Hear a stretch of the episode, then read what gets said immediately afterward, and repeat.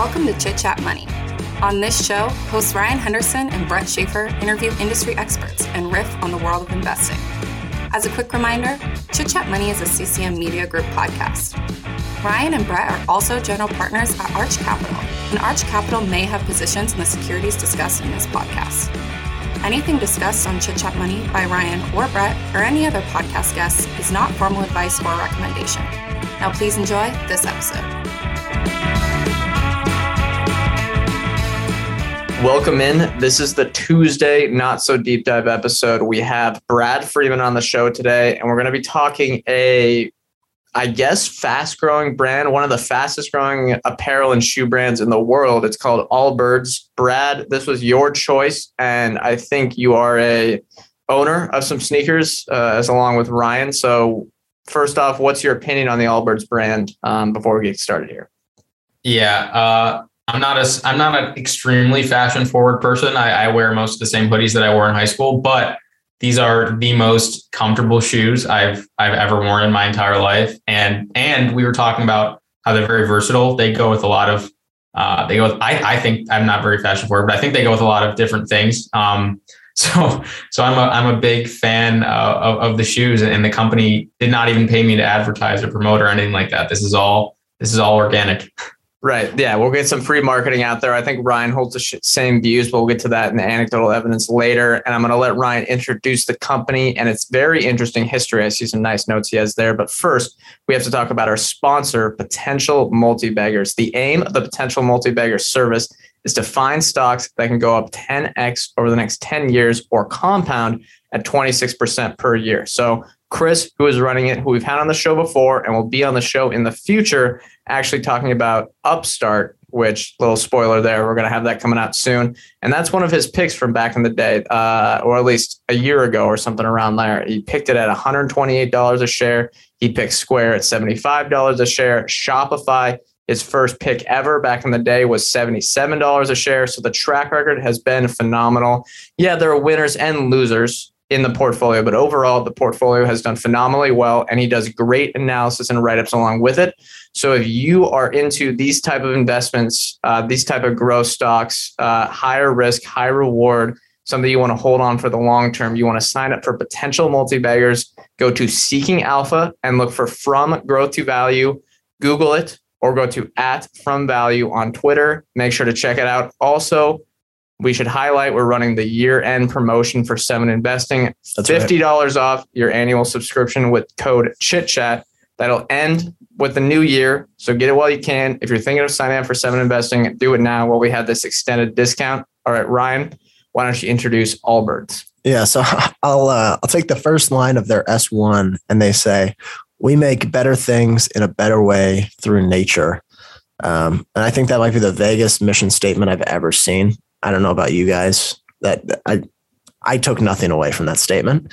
Um, but basically, they're just a footwear and apparel company. Um, and it was uh, the S one's a little strange reading it because there's like a lot of focus on the environmental side um, and less on the sales side of the business. So um, that's uh, the core business is that they use sustainable materials to build shoes um, and that that's really how they got started. And now they're also moving into apparel. And the original shoes were made with merino wool. I think I'm saying merino right.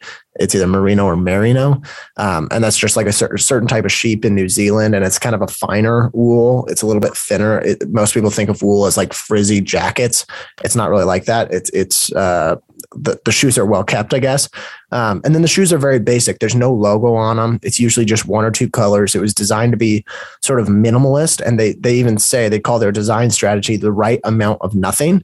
Um, and the shoes are also really comfortable, especially the wool ones. I think they were labeled the most comfortable shoe in the world on that, or that's uh, that was a headline on New York Times, Time and, Magazine, or Time Magazine. Yeah, and then uh, also Oprah and Obama used to wear them, so they were like big, uh, huge, huge. they're big advocates for the product. It's got to be a good investment now. Yeah. Um, and so that's you know that's most of their uh, that that's primarily their footwear, and then they they have 14 different shoe styles. I believe it's 14. It could be more than that. There's like derivatives off basically the exact same shoe type that they might classify in there. But uh, there's over 50 different products across footwear and apparel. And so the other apparel offerings, you can basically group them into two different groups. So lifestyle and performance. So some are meant for more casual wear. Think like uh, button up short sleeve t-shirts, kind of like camp t-shirts, the kind of thing. And then there's like athletic shorts, there's socks. Uh, they, they have plenty of different stuff. Um, and then, then they're also a B Corp, which Brad, I guess you have experience investing in a B Corp. Do you know the differences between that and the general sh- corporate structure?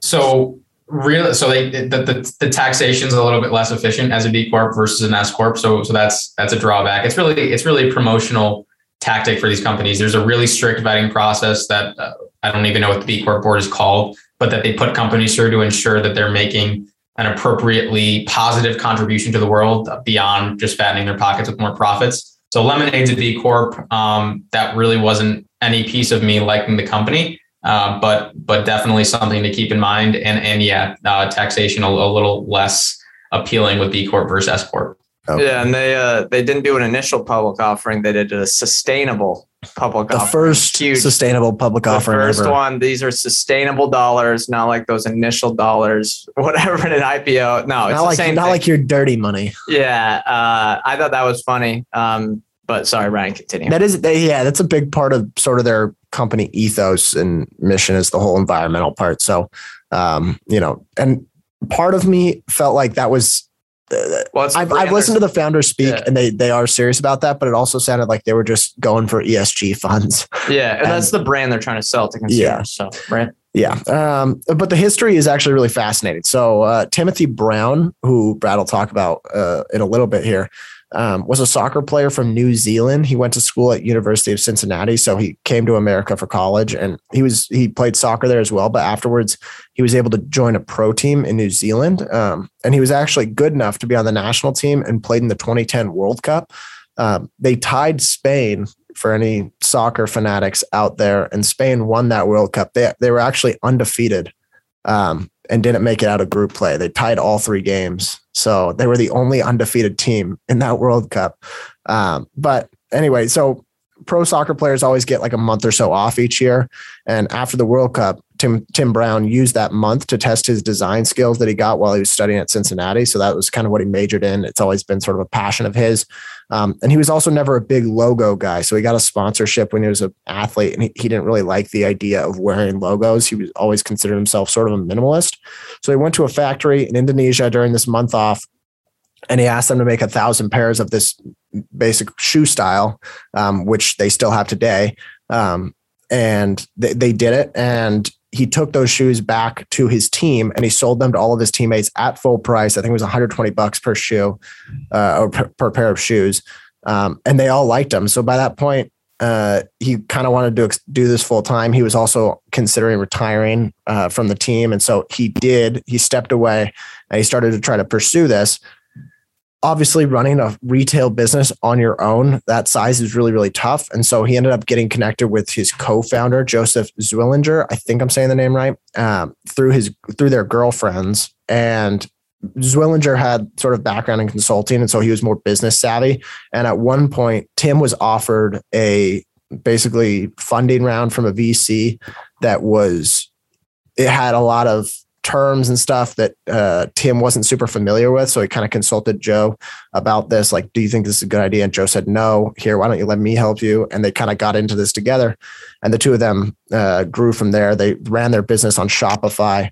Um, and that was all around 2015. So they've gone from that to we'll talk about this more than 200 million dollars in sales in the in less than five years. So I think that's really sort of a testament to how fast companies are able to grow now thanks to the creator tools. Like think about it, they were able to set up all that and grow that quickly within five years, all thanks to primarily Shopify, which I guess yeah, good time. We just did the show on them. So if yeah. you haven't listened to that one, go back and listen to uh, why Shopify has been able to just grow like crazy over the last uh, five years. Yeah, and then they've had plenty of funding rounds since, and they finally IPO. Just it's been less than a month since they've been, since they've been public. I don't think they've had a public quarter Um, Nope, it's uh November 30th. So when you're listening to this, it might be right around that time. But yeah, November 30th, if I remember correctly. So should be soon. Um, All Hit Industry competition. Allbirds. This one is going to be simple. It's in the shoe and apparel industry, and it's very easy. Sorry, I should add there is a. Uh, I got a lot of the information from the founder's interview with uh,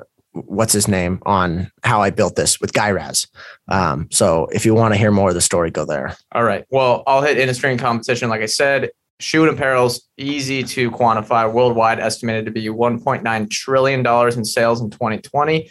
Allbirds' ambition is to sell into that as much as it possibly can. Um, competitors include Nike, Adidas. I know some people call it Adidas. Um, uh, as you might be laughing while I call it Adidas, but that's what I've called it my whole life, so I'm going to call it that. Uh, there's also Lululemon, and then dozens of other companies. I mean, possibly, probably hundreds of other companies, maybe even a thousand. There's so many apparel companies and shoe companies out there. Uh, for reference, their largest competitor, Nike, had last 12 month revenue of $46 billion. So when you scale this thing up, if you go worldwide, you can have a lot, a lot of sales. And I'll keep that one simple. So, Brad, you want to hit management and ownership. Sure thing. So Joseph Zwillinger. Uh, he's, he's 40 years old. He was the co-founder that that Tim brought in to kind of um, maneuver their way through these VC deals that Ryan was talking about. But he was a or he is a former vice president at the industrial products company called Terravia. I don't really know a lot about that company, but it was on his LinkedIn resume, so I, I added it. He's also the board of on a he's also a member of the board of directors at a SPAC called Big Sky growth partners. So I guess depending on, on who you are, you'll you'll view that in a more or less positive light. He has consulted at Deloitte and he was an analyst at Goldman. So that really is where he gets his his business acumen from. Um, he's he, he's the he's really the the business development and and and, and I think he's he's got a um, he plays a vital role in, in the engineering and sustainable architecture for the product as well. Yeah, Ryan, go ahead.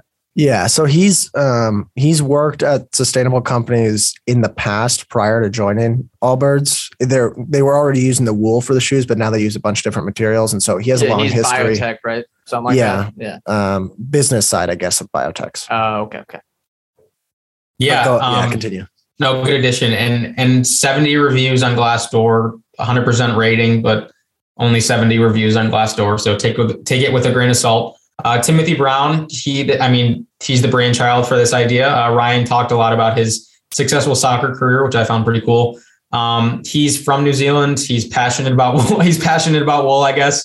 Uh, not not a lot to say about him other than his soccer career and and his his um, Allbirds project, but he was the former manager in innovation strategy and business development at Red Scout, which I've also never heard of, which is a brand consulting company. Um, former and former, not only was he on the New Zealand World Cup team, but he was a vice captain of the New Zealand World Cup team. So um, if, if you need a bull case, I'm not sure if you need anything else beyond that. But completely kidding. Uh, Michael Bufano is the CEO, or I'm sorry, the CFO. He's been there since April 2021.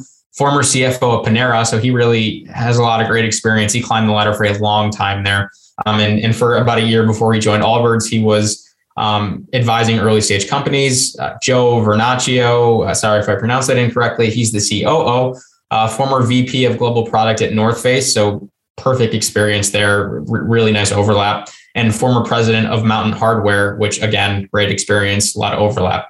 So ownership, uh, dual class share structure. Thank you, Allbirds, for only having two classes of shares. Um, this this ownership that I'm about to give assumes full exercise of op- options, and it's still before the offering data, so it could have changed a little bit after their IPO. We haven't gotten an annual filing or, or prospectus, so um, it could have changed a little bit. But Maveron and and Dan Levitan, so I'm sorry if I pronounced those incorrectly. Um, Tiger Global, T. Rowe Price, and Fidelity own about 38.3% of the total vote, voting power. That's almost entirely in Class B stock. Uh, Joseph owns about 10.3% of the voting power, again, almost entirely in Class B. Same thing with Timothy, uh, 12.3%, almost exclusively in Class B. Um, executives together own around 37.4% of the combined voting power. So there's really good, a, a lot of representation uh, between pre IPO institutions and, and executives and insiders. So always like to see that.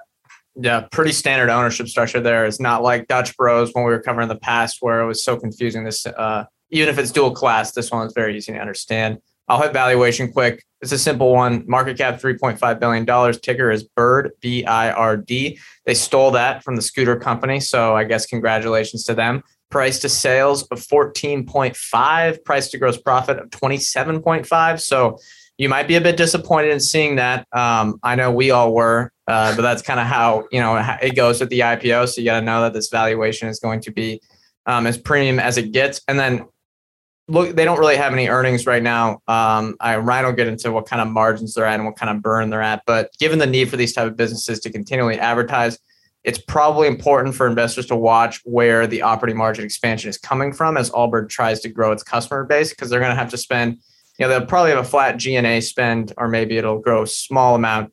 They're hopefully going to have a bit of a margin expansion from, you know, R&D as a percentage of revenue, which they're actually spending a lot on because they try to do all the tech for sustainability stuff. And then uh, advertising as percentage of revenue, you're going to want to see that continually go down um, as showing that, you know, they're making progress here.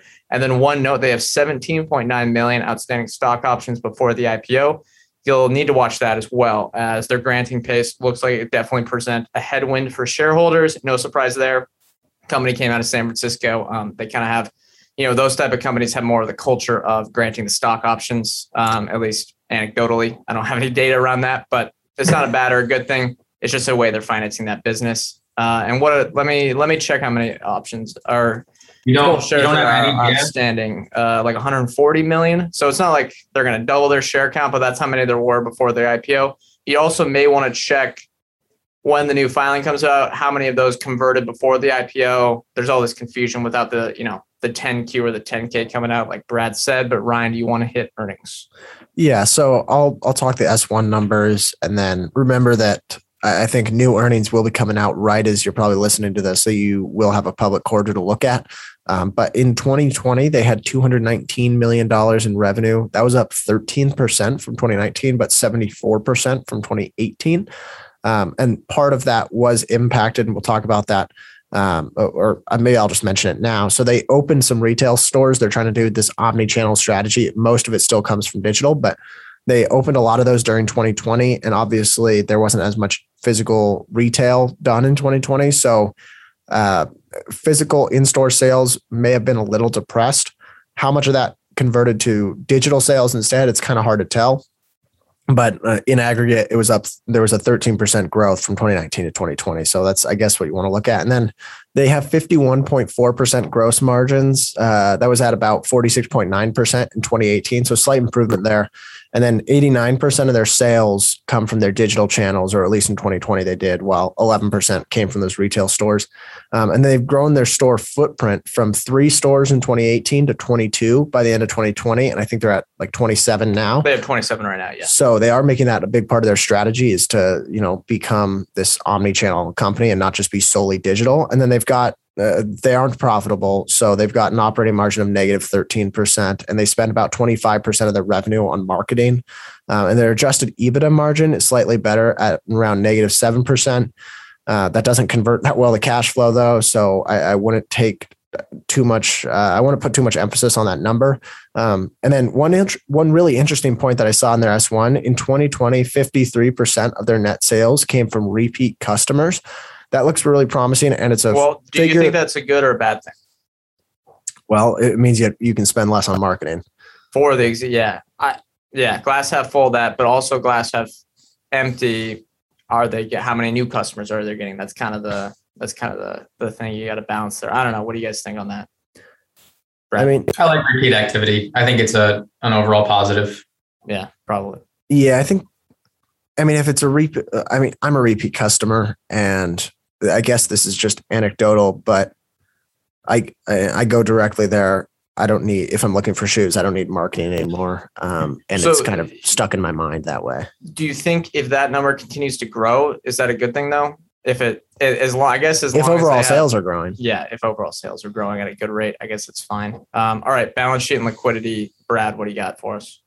It'd almost be interesting to see like a net revenue retention rate, which wouldn't make any sense because there's no recurring revenue here. But I mean, that would, that, that would be so funny if they had something like that to, to break it out. But cohort but yeah. analysis could be interesting. Yeah. Like yeah, yeah, yeah. That, that, that would be, that would work. Um, yeah, that, that would work well. But balance sheet and liquidity, So they raised about $300 million in their IPO that added to about 95 million in cash and equivalents on the balance sheet. They have a $40 million credit revolver. Uh, they drew down about 14 million of that last year, which carries an interest rate of about LIBOR plus two and a half percent. So really, really not bad at all. Um, not pristine balance. I mean, not a perfect balance sheet, but it's it's healthy and and really no no red flags there at all. Yeah, there's no hidden things to watch out. It's all pretty standard. Um, I mean, other than those the, the stock options that, that you were talking about, that's that's really the the the stock. Yeah, the 17.9 million outstanding stock options is really the thing to keep an eye on for balance sheet. Um, it's more so equity dilution than than really high leverage. Yeah, I guess one of the great things about companies that receive a ton of funding rounds as private companies, you don't usually have a lot of outstanding debt by yep. the time you get to the public markets. Yep. And one thing for a company like this, inventory is definitely important uh, for cash flow conversion. So, I mean, I don't think we have to tell many people to, about this, but definitely watch the inventory levels quarter to quarter. That can really change things. All right, let's hit the ad break. This episode is brought to you by KPMG. As a business leader, how can you innovate, build trust, and move forward in a digital era? KPMG can help by bringing together the right talent and technologies, generating insights that spark opportunities. To explore their thinking, visit read.kpmg.us/opportunities. This episode is brought to you by La Quinta by Wyndham. Here you are, miles from home and ready to start your vacation. Good thing you're staying at La Quinta by Wyndham. They have free high speed Wi Fi to stream all your favorite movies. And in the morning, get fresh waffles with their free Brightside breakfast. Or squeeze in a workout at their fitness center. Either way, you're ready to conquer the day. Tonight, La Quinta. Tomorrow, you triumph. Book your stay at lq.com. Okay, welcome back. Next up, we have anecdotal evidence. Both you guys are owners or customers of Allbirds. So, Brad, what are your thoughts here? Yeah, their shoes rock. I'll, I'll leave it there. All right, positive. Yeah, positive for Brad Ryan. I, you're very similar, but what do you what do you got? I think their shoes rock too. Um, I'm I am a repeat customer. My brother is as well. Uh, if you're wondering, like if you're not uh, a customer and you're wondering what sort of the application is here, or like what the most common use case is, it's really it's like nice casual. Um, but as Brad mentioned earlier, it's pretty versatile. So you could wear them to work. Um, at most, most places, yeah, I imagine. Yeah. You can wear them to work. Um, you can also wear them out going to lunch. You can wear them with shorts. You can wear them with pants. It, you know, it, it really works with a lot of different this outfits. Is a, this is almost turning into a Dr. Seuss book. yeah, I, uh, I don't know. Like, I don't even shop around anymore. Like, I know that uh, once I've kind of worn them out or gotten them dirty, like I'll just go back to Allbirds and buy that same pair of shoes. So you're like, uh, I go directly to their website too. I'm not going through any I don't think they have any wholesalers. Well, they can't. But do, yeah, you can't do anywhere else. The uh, do you think? Do you guys? This is hard to say. It's all anecdotal, but do you think there's potential for guys to like this as much as the Lululemon diehards that seem to be insane? Not well, maybe insane might be the wrong word, but love to spend a lot at Lululemon. Woman, uh, typically, where their closets are filled with thousands and thousands of dollars worth. Is there that same potential for the diehards with Allbirds? Um, oh, yeah. Um, do you think Makes a fantastic pair, actually. Yeah, you were Brett. You were talking about before the show, which I agreed with. Like, okay, you say you're way more sustainable, so shouldn't that mean I'm buying way less things from you and, and way less frequently? So that that's the that's the main headwind that I see on the way up to getting there is that they're like like uh, we were what were we talking about the the jeans brand Levi's that that that kind of talks or or kind of pumps up how sustainable their jeans are, and so you don't need to buy as many of them. And so that's great for the value proposition for getting that sale. But when are you going to get that second sale? Um, that that's really the the question I have for them on, on filling out filling out the closet because the products are awesome. Um, and yeah, a lot of success so far. Right. That comes back to that repeat customers too. If you're really trying to be sustainable, um, I would think you'd want that number to go down because you really just want people to buy one one of your products. Or you could just um, encourage them to buy the products at the same time. That reduces some of the emissions. Well, it's true, I guess, but I mean, it's not common to do that, but yeah. Yeah. Um, I guess my anecdotal, I don't, I, have never bought anything from them, but it seems like unlike a lot of other of the D2C startups that have been out there, it seems like it has the potential to reach the top notch brand status like a Nike, Adidas, or Lululemon.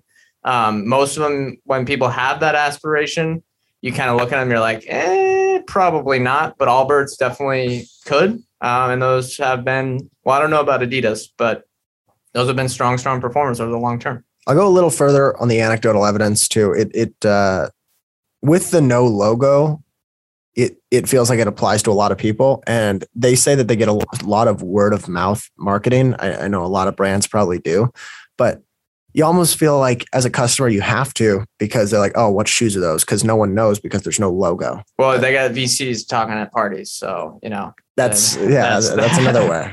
That's that's a big opportunity. However, that may not that clashes a bit with the data point they gave out that only 10% of people are aware of their product. Um, that's a big something I may talk about in my lowlights as well. But we'll save all that rest of that discussion for the end. Um, future growth opportunities, Brad. What what do you think? Sure, I, I think that that uh, statistic that we highlighted of their shoes have a thirty percent lower carbon footprint. I mean, our our generation, younger generations, uh, go gaga over this ESG uh, sustainability theme, and and whatever you think of it, our generations or younger people are very interested in in lowering um, their footprints, their environmental footprints wherever they can in a really convenient way. We're not actually that dedicated to, to changing our lives to yeah. be. We're gonna buy yeah ten of these, and that'll, that'll save right. The more you buy yeah. of these, right now. This is just a really a really easy way to say I'm I'm a sustainable human being and and and still be able to buy shoes. So I saw this partnership they they had with the lowest carbon footprint per shoe in association in association with Adidas. Um, so that was, I, I, mean, if you can kind of glom onto them and and, and hitch a ride on, on the Adidas bandwagon um, with these partnerships, uh, I think that could take care of a lot of the brand awareness issues and the marketing issues that they're having. Um, if they can just lean on Big Brother to do it for them. Um, but yeah, I think they their niche is, is really well placed for what our younger consumers are looking for.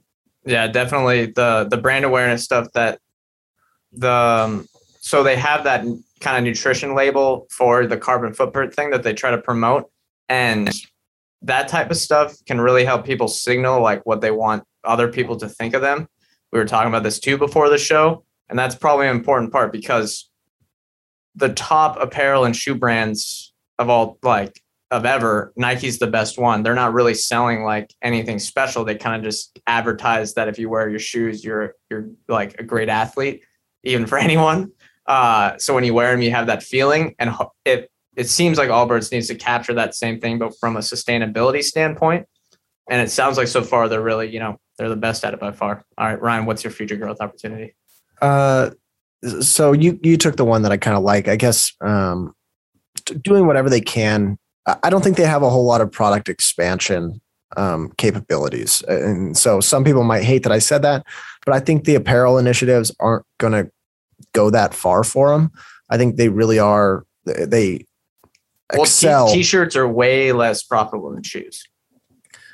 Yeah, that's what. Yeah, yeah, and it's just not that like there isn't that much originality when when they introduced like the no logo sleek shoe design the right amount of nothing it was kind of it felt like one of the first with shirts there's plenty of like just basic t-shirts and so like it's kind of hard to differentiate. I don't know. I don't I haven't bought any shirts. I'm not huge into their apparel. And so I just don't know if that's going to move the needle for them. So I think really what they have to be doing is just finding finding as many ways that they can to get their shoes in front of all the customers that they can. And so that, you know, they're spending $50 million in marketing expenses. That's one way to do it.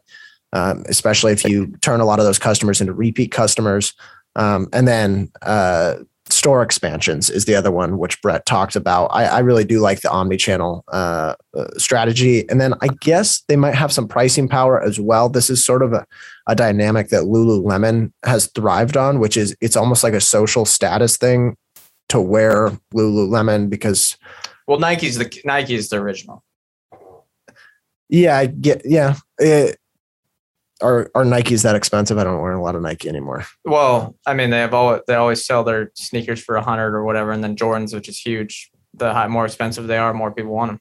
It's like Ferraris, kind of. Yeah, just th- that sort of uh, a dynamic I think could work for them. And right now, their shoes are only about I think it was like ninety eight bucks. I think once again, it's anecdotal, but I'd be willing to pay more for them, uh, especially as a repeat customer. I I don't mind. Now that again that makes sense from an investor's perspective. I'm like, wow, that's nice. But from a sustainability perspective, don't you want to be they talk about being the low cost producer. They talk about how carbon. Blame the factories. Yeah, like uh, if you really are on the sustainability bench, and this is great as a consumer or as just a citizen of the world, you you want these things to be sold for as cheap as possible. I don't But think they can invest- make like, yeah. I don't think I they can It make clashes. the shoes. I just don't think they have the ability to make the shoes at a carbon net carbon negative um, Well, that's I mean, or net carbon neutral. But I guess if they just well, no, the thing reinvest the is, proceeds, I know, into- but if you want, if these are better for the environment, wouldn't you want? Wouldn't their if their whole goal isn't to make money, but to also save the environment, wouldn't you want to sell as many sneakers as you can instead of Nikes? So raising prices is counterintuitive to that. Maybe But as an investor, that's like what happened to Peloton when they raised prices? I well, no, I, I'm just saying as an investor, that concerns me when I see that. You know, like if your goal is for sustainability, how much are I don't know, but maybe they're just doing it for the ESG stuff. Who knows? I don't know. What Is do that you have? confusing? Where like raising prices is Well, yeah, obvious. Obviously, I if you mean, in it is a B Corp. yeah, but that's if that's if if volume shrinks on a price increase. If volume doesn't shrink on a price increase, who cares? yeah, but all else equal, volume will increase if prices go down. Yeah, well, you got to you got to manage being a public company, I know, but that's I mean that's my concern from an investment perspective. All right, and you don't know that. Think about think about Peloton. I, well, I would say standard demand curves. Yeah, yeah, if but they follow that logic, hundred percent. But Yeah, but that most people can't afford that. Most people can't afford a hundred and fifty dollar shoe. they they don't. Yeah, I mean, they target an affluent customer base. So if you want to be fully sustainable, prices are gonna have to go down. Not if you want to have a sustainable But, business. but as an investor, prices go up. I, I mean, I'd be happy. All right, we, uh, All I'll move it's a on tangent. Move on. Uh, I think it's a simple one. Expanding store count. So easy. I probably stole the easiest one. That's really, I don't know. That's probably the biggest thing to look out for. They have 27 right now, but they're, they're they said they want to get to hundreds, and they're getting to the size where it can really be beneficial for driving sales and brand awareness. Uh, I don't know if we mentioned this already, but only 10% of the population knows of Allbirds. So getting these stores out there could be a great way to get that out there as free advertising and also a way to sell. Similar to the Nike store, everyone knows how good those have done over the long. Like, I mean, those things are always crowded and they're huge, and it's kind of a big store highlighting all their research and stuff like that, and all, all, all the different athletes they have. But with Allbirds, you can do that highlighting their research and sustainability, um, and get more people interested in the brand and kind of being a a fan or a loyal fan, so so to speak. Uh, I guess watching that would be a big one. But let's move on to highlights and lowlights. Brad, what's your uh, what do you like and dislike about Allbirds? Yeah. So a, a couple years ago, Allbirds and Amazon kind of got into a, a fight because Allbird or Amazon was allowing a ton of knockoffs of Allbirds to be sold on their marketplace, and Allbirds kind of said, "For you guys, we're not going to sell our products through your platform anymore." So I thought that was a highlight that a company that was three years old at this time ha- thought that they had the, the clout, the brand power, the awareness not to use Amazon's marketplace. And I, I mean, growth did slow down a lot, a lot this year, but they've compounded pretty successfully since 2016, and they've done it without Amazon. So I, I think um, in terms of um, ceiling for margins, that that's a that's a, really positive thing for them that they're not um, relying on these really low margin Amazon marketplace sales uh, to grow. Uh, but but yeah, um, in terms of lowlights, everyone can can access wool in New Zealand. Uh, there's not a lot here that that's super unique. So this is this really is about running as as fast as you can to capture the ubiquity, to capture the brand power, and to capture that status symbol that Ryan was talking about. As I'm wearing this shoe, so I have a little money in my pocket and I care about the planet. Um, that that will take a lot of spending uh, on sales and marketing, and, and and I don't expect that to slow down at all. So I think profitability is, is probably a long way off. And I mean, just juxtaposing that with 13% revenue growth uh, and, a, and a 15 or whatever it was times sales multiple. Um, yeah, I, I'll try not to go into valuation here, but but that's that's where I see the low light. Yeah, I think everyone can. Uh, yeah, we we can connect. We can all connect the dots there. But that Amazon br- breakup is definitely a huge highlight for me too. I mean, that shows that not many companies probably could have done that. Um, all right, Ryan, what do you got? What do you like and dislike? Well, uh, the cohort analysis, they they gave some sort of analysis on the cohorts and their existing customers, and that was pretty. Uh, it was pretty promising. The 53% of sales coming from repeat customers. I think that once people start to try these shoes on, uh, they tend to like them. They tend to stick with them. Um, and if that trend persists, the high marketing spend now is worth it because hopefully you don't have to spend as much on those customers moving forward. And it, it's all right if your customers are repeat customers as long as sales are continuing to increase. Um, and then I like the omni-channel strategy. Uh, also, I guess the, the biggest highlight is that it's uh, I really like the product, and it's hard to put something. It's hard to put context in that, and it's part, hard to frame an investment thesis around that. But sometimes you look at a you look at a company, say like, do people love the product, and those tend to end up making really good investments. Uh, it feels like one of those. Granted, there's a lot of lowlights as well. So for me, I'm not really convinced um, they're able to succeed in apparel, and I haven't really seen a whole lot to convince me otherwise. So you're saying succeeding in non shoes? Yeah. Okay. Which they are making endeavors into that. So, um, you know, that's capex wasted, I guess, if it doesn't work out. And then also, I'm not sure how there's sort of this double edged sword of not having a logo. People like the simplicity, but at the same time, it's easier to replicate. It's so easy. That's my big holdup. The only thing is like can people tell the difference? It hasn't happened yet. Maybe it has, but I haven't noticed any companies succeed well, copying Allbirds. Remember, $1.9 trillion industry, a lot of white space for these sustainable type things. Are they stealing, like, okay, could those Amazon knockoffs steal from Nike? Yeah, is it more of a threat to Nike or something like that? But I wonder how much of it, how much of those Amazon knockoffs have taken from potential Allbirds customers. I, I guess we don't know for sure. Um, but the the other low light for me is that trends in fashion and apparel tend to ebb and flow.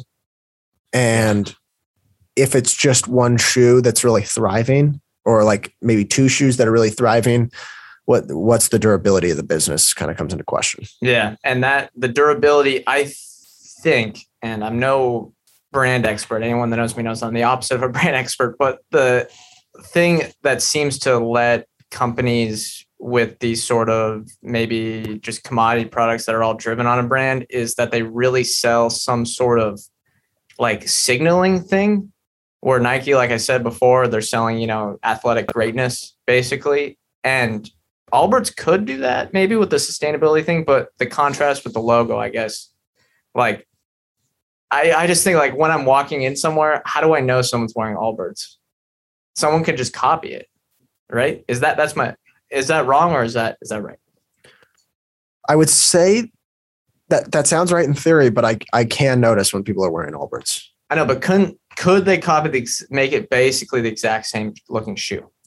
I don't know. For me, for me personally, it's about like how comfortable and easy to put on they are. So you'd have to replicate that and and and the style. I mean, I like the style, but I really like how comfortable it is. Okay. Um, so I, I'm not sure if if cutting input costs um, would sacrifice that. I, I, am not an expert on New Zealand wool, uh, but but yeah, that's a good thing to bring up. I think. Yeah, and I wonder if someone can copy the comfortability. Maybe it's harder than than I'm assuming, but that that's my big low light. Let's see um, highlights loyal loyal customers, as you guys are two examples of decent unit economics. I think uh, you know they're they're they're burning money right now, but it looks pretty good, especially that margin expansion. And there's a pen- potentially a long runway for reinvestment if these type of products become wanted by everyone. The you know the, the glass half full of only 10% of US consumers knowing that Allbirds exist is that there's 90% that could be potential customers and that's a great thing. And I also like management. You guys didn't mention this, but I think you guys probably agree. They seem competent. They don't seem like a crazy Silicon Valley startup people. And it seems like they're focused on the right things. Um, we'll see. It's it's hard to tell when they just went public. We'll see on some conference calls. We'll see in all the filings, but I really, really liked both of the founders. They seemed like, I don't know, they just seemed, you know, normal, fine, really they competent, were, yeah, done the right things. Um, low lights, I worry about the path to profitability while growing. Um, as with all these cap apparel companies, you have inventory concerns. You have R and D spend, especially more R and D spend because they're doing so much of the sustainability investments here, and then you have the marketing spend that uh, I think Brad was talking about that could stay elevated. And then I worry. I don't think there's a true competitive advantage like we mentioned before. Also, I would say if you're interested in this company, definitely read Shoe Dog, which is the Nike biography autobiography by Phil Knight, who is the founder of Nike. It exemplifies how precarious these companies can be. They almost collapsed multiple times if they didn't get loans from banks. I mean, Allbirds isn't in that position, but it's a hard, hard business to run. And Nike is, you know, a great example of it, but uh, there's a lot of times where that business could have collapsed as well. So it, it just feels more precarious than I think, excuse me, the valuation comes into or is assuming. But let's move on to bull case and bear case. Brad, what's your bull case for Allbirds? Yeah, um, I think they need to find success in in other verticals beyond shoes. So t-shirts or shorts or, or whatever you wanna you wanna call it. I think that needs to happen. Uh, just again, not not to be too redundant, but 13% revenue growth for the multiple that this company is fetching. It, it needs to accelerate a lot. So bull case also, this might sound a little weird, is that that the pandemic was actually a massive headwind for them. I'm not sure if this was the case, but it was a massive headwind that they're overcoming, and and growth is going to speed up from 13% to hopefully, ideally, somewhere in the compounding at 25 to 30% at least range for the multiples and the margins that this company fetches. Um, I'm not I'm not sure how how big of a of headwind the pandemic was for them. We were we were kind of debating this before before the talk, but I mean, yeah um, their brick and mortar stores were definitely hurt, but this is a a predominantly digital direct to consumer brand. Um, so how, I'm just scratching my head at how they, they have 13% growth um, in, in 2020. And the bull case is that that greatly accelerates because they find more success elsewhere. All right, Ryan. My bull case is that they get acquired. I, I think it's a logical fit for a bigger retailer to purchase. Uh, most likely, or the most practical fit, in my opinion, would be Lululemon. They're trying to get into shoes. Merge the men and, and Allbird is Allbirds is trying to get into clothes, and neither of them is doing that well. Not to mention, as a guy, I pair the two. Uh, I pair the two brands together all the time, and they actually kind of have a lot of resemblances in design, like the simplicity and the right amount of nothing strategy.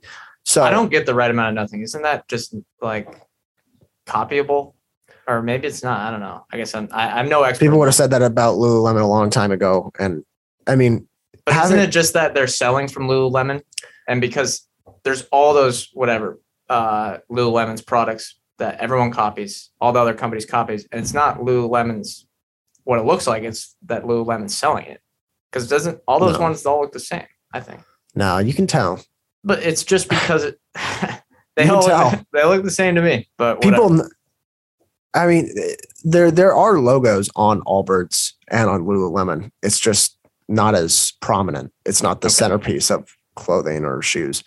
Um, but I I don't know. An acquisition or at least a merger of some sort seems like a really good fit here. Um, outside of an acquisition, it's really hard to rationalize any sort of bull case. Um, they would have to do really, really well in a lot of adjacent markets, and I I don't see that happening. Um, I think 15% free cash flow margin feels like the potential ceiling here. They aren't growing sales too quickly. So to get to three and a half billion, it, it's really hard to make the math work here.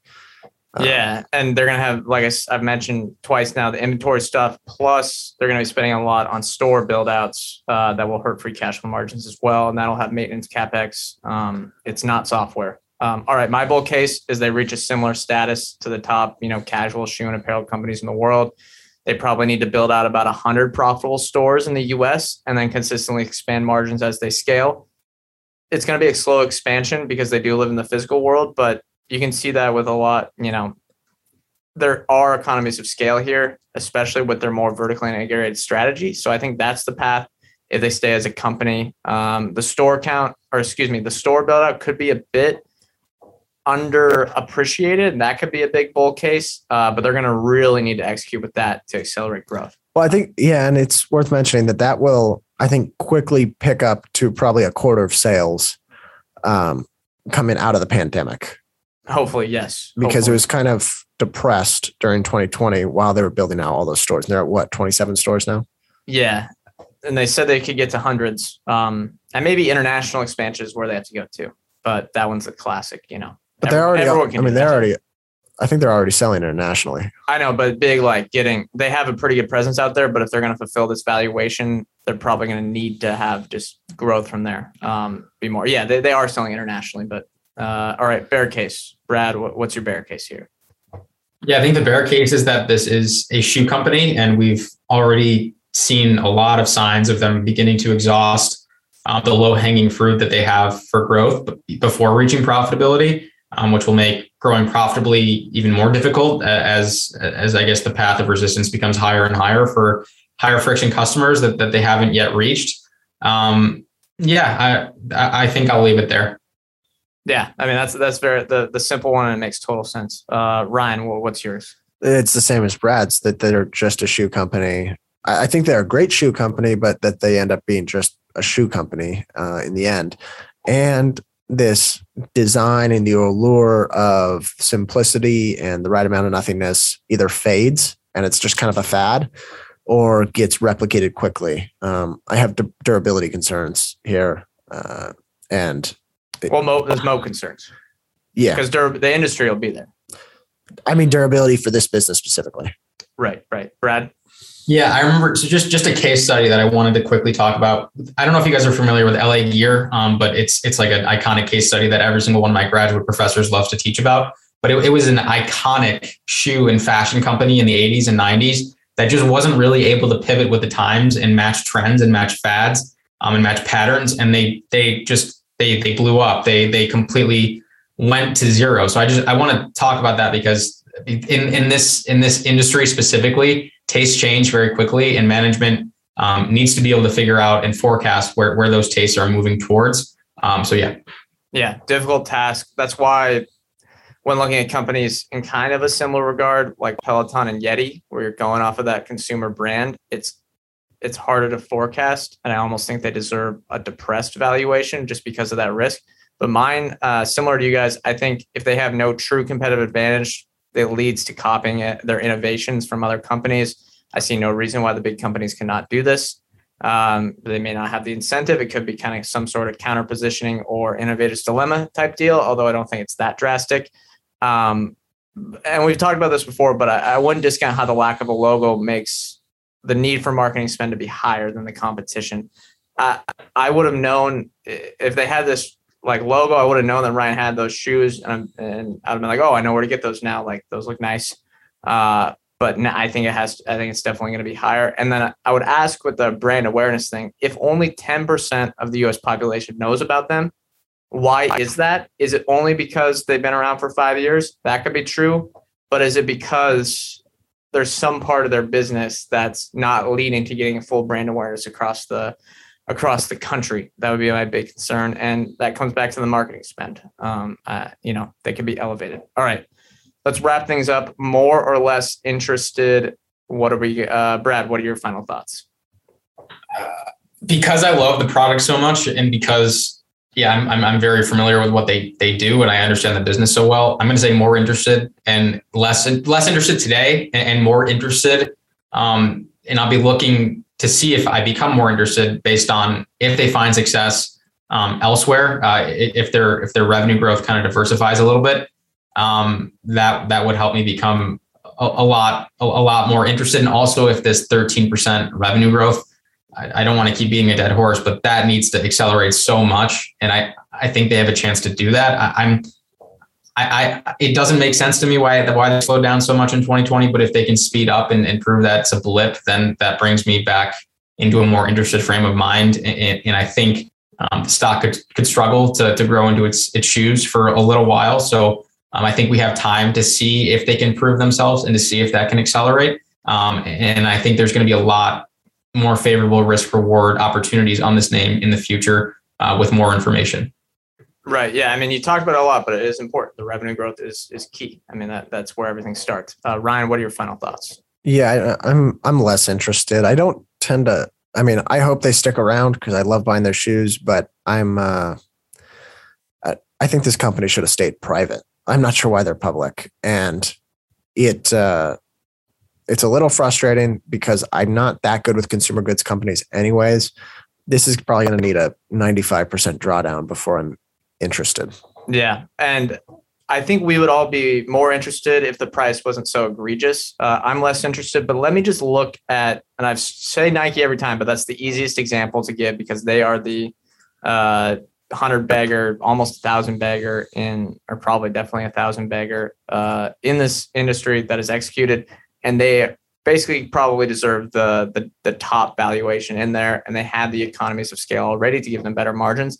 They're trading at a last 12 month EV to sales of six um, and that's during the peak of a, well, maybe not the peak, but, you know, we're at all time high valuations.